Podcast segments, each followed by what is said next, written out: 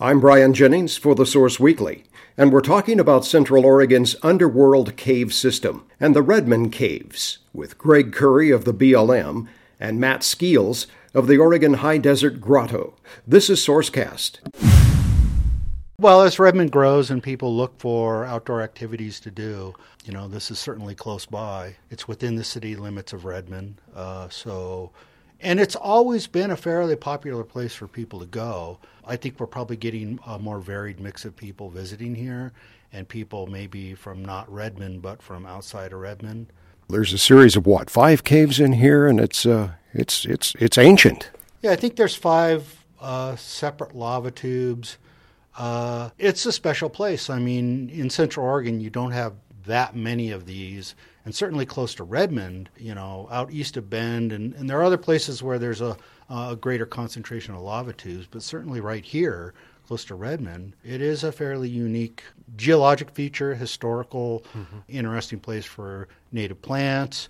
Uh, native wildlife. So it's only 40 acres, but it, it is it does have a lot of interesting features because it is a cave site. Caves are kind of a little microcosm of a variety of very interesting features, both historic and natural.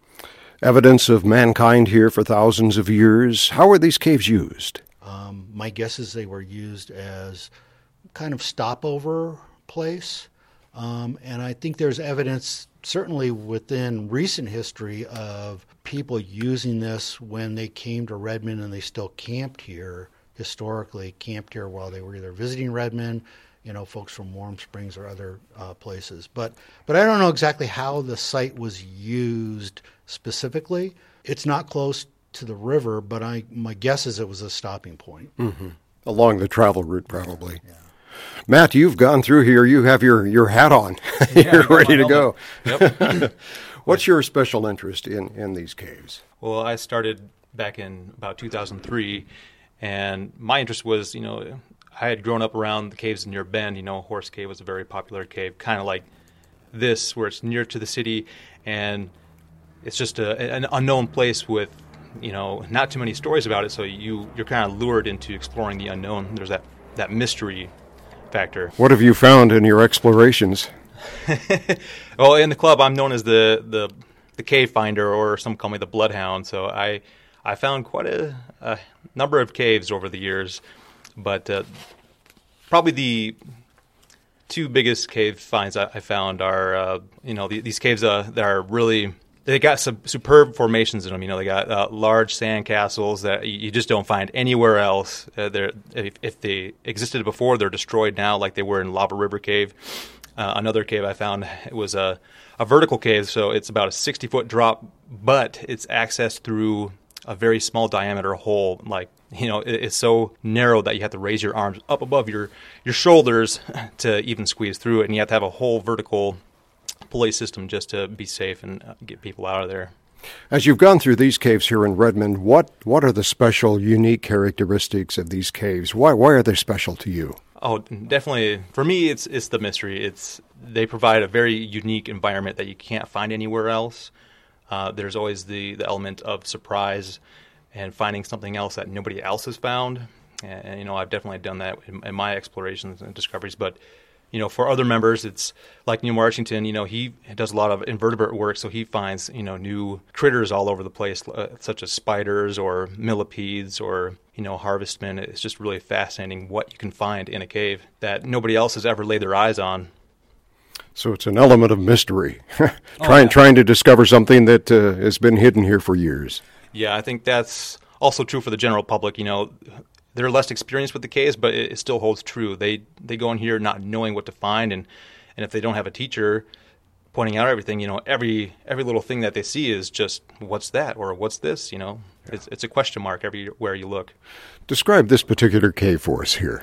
Uh, this cave is probably about 400 feet long. It's the biggest cave in the Redmond Caves, and by that I mean, you know, you can easily walk around in it for the full length of the cave, and it, it doesn't go very far, but it, it, does have a little fork at the end where the passage kind of splits and, and immediately ends. But uh, yeah, it's definitely you can see it's well well trampled down. There's a well worn path through here. Lots of visitors that frequent this cave.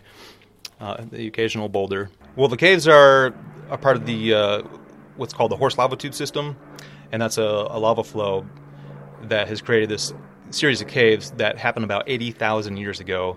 And so this is one of the last few cave segments in that system, and, and that's what I think of when uh, I look at these caves. That that's my expertise in knowing about this.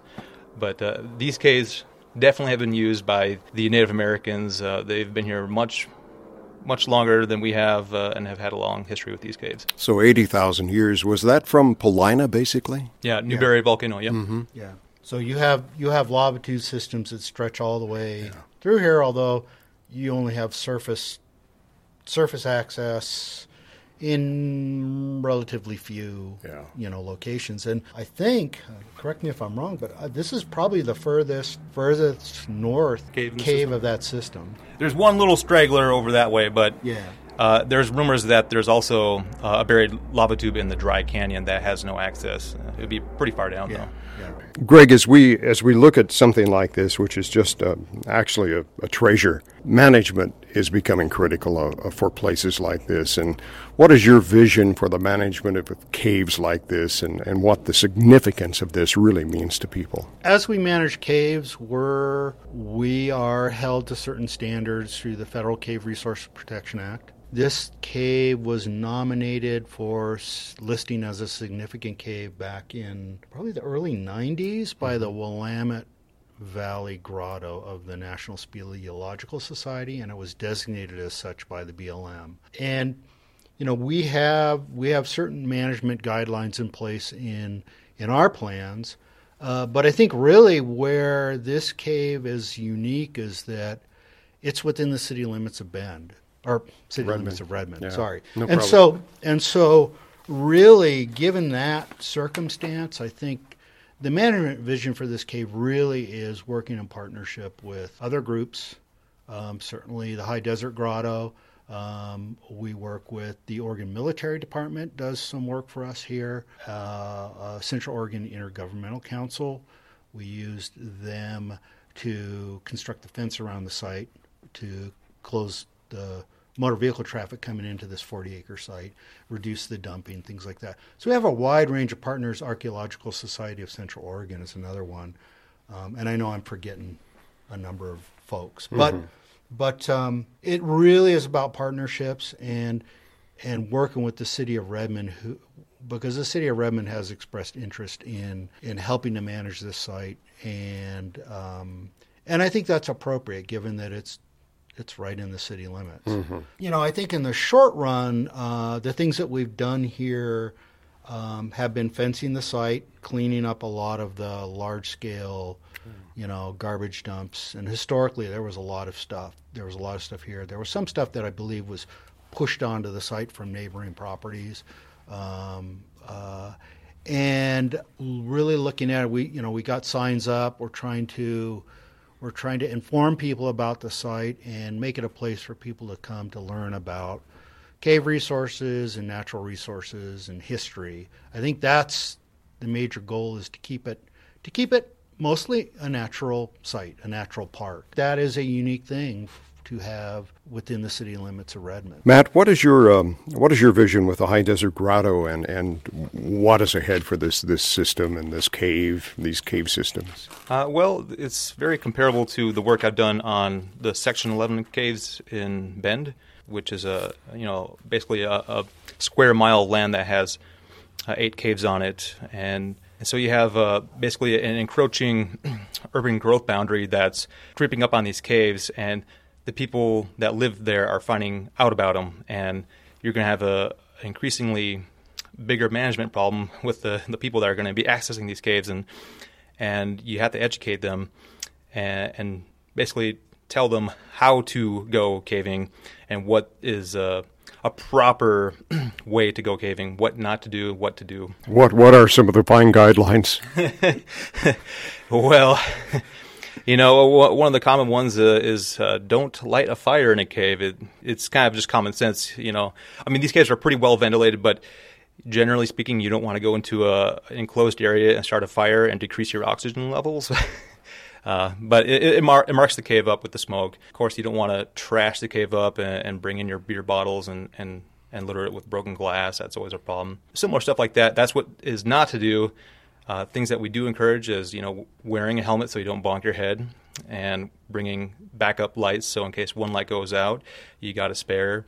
And of course, uh, one of the things as a grotto member we we try to stress is you know try to keep your hands off of stuff. You don't know if what you're touching is fragile, if it's you know going to grow back. And and with lava tubes, generally speaking, what you see there, it, it, if you break it, it's gone for good. It doesn't grow back like a limestone cave. So, in other words, take a good look, enjoy it, but uh, leave no trace. Exactly. Leave no traces is the best uh, motto for it. I'm Brian Jennings for The Source Weekly, and you've been listening to Sourcecast, also online at bendsource.com.